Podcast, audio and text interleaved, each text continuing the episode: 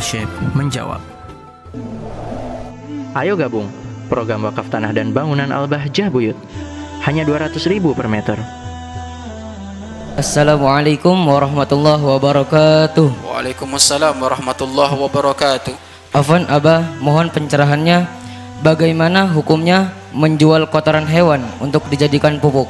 Syukran Abah atas jawabannya. Baik, dalam madhab kita Imam Syafi'i rahimallahu taala tidak boleh jual beli hal yang najis, yang kotor atau hal yang tidak ada manfaatnya. Karena kalau menjual hal yang kotor najis maka tidak sah menurut madhab kita Imam Syafi'i. Lalu bagaimana jual beli pupuk?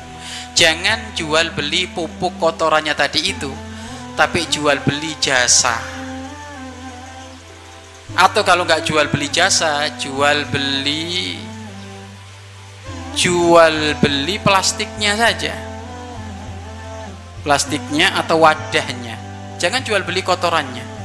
Wadahnya, jual beli tempatnya, bukan beli jual beli kotoran kotorannya kan itu ada ada tempatnya ya kan kalau nggak jual beli jasa saya sudah memasukkan ini ya sudah memasukkan ini ke satu tempat maka tolong jasanya sekian. Nah gitu. Saya ini sudah ngumpulin apa? Sudah ngumpul, ngumpulin kotorannya sapi sudah dapat satu truk nih. Ini gimana? Jangan dijual kotoran sapinya karena madhab kita syafi'i tidak tidak sah. Kalau jual beli dalam urusan yang nah yang najis. Maka apa? Nih saya sudah mengumpulkan kotoran satu truk adapun jasanya satu truk itu sekian berapa? Satu juta. Nah ya. Jadi untuk membayar ja, jasa. Lu kan bener kan jasanya? Itu siapa yang ngangkut ke truk itu siapa? Tenaga orang kan?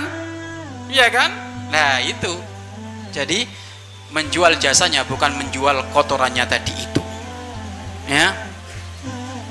Atau juga jual beli kucing jual beli kucing kan nggak ada manfaatnya. Ini bagaimana? Biaya adopsi. Hmm, biaya mengah mengadop. Hmm, ya kan? Jangan jual bel beli. Tapi kalimatnya biaya ngadopsi. Jadi kalau inti ingin punya kucing ini ya ingin mengadopsi kucing ini biayanya sekian. Ya jadi bukan jual beli kucingnya. Kalau jual beli kucingnya kucingnya nggak ada manfaatnya. Ya baik seperti itu ya wallahu a'lam Mari berinfak untuk operasional lembaga pengembangan dakwah Bahjah Buyut.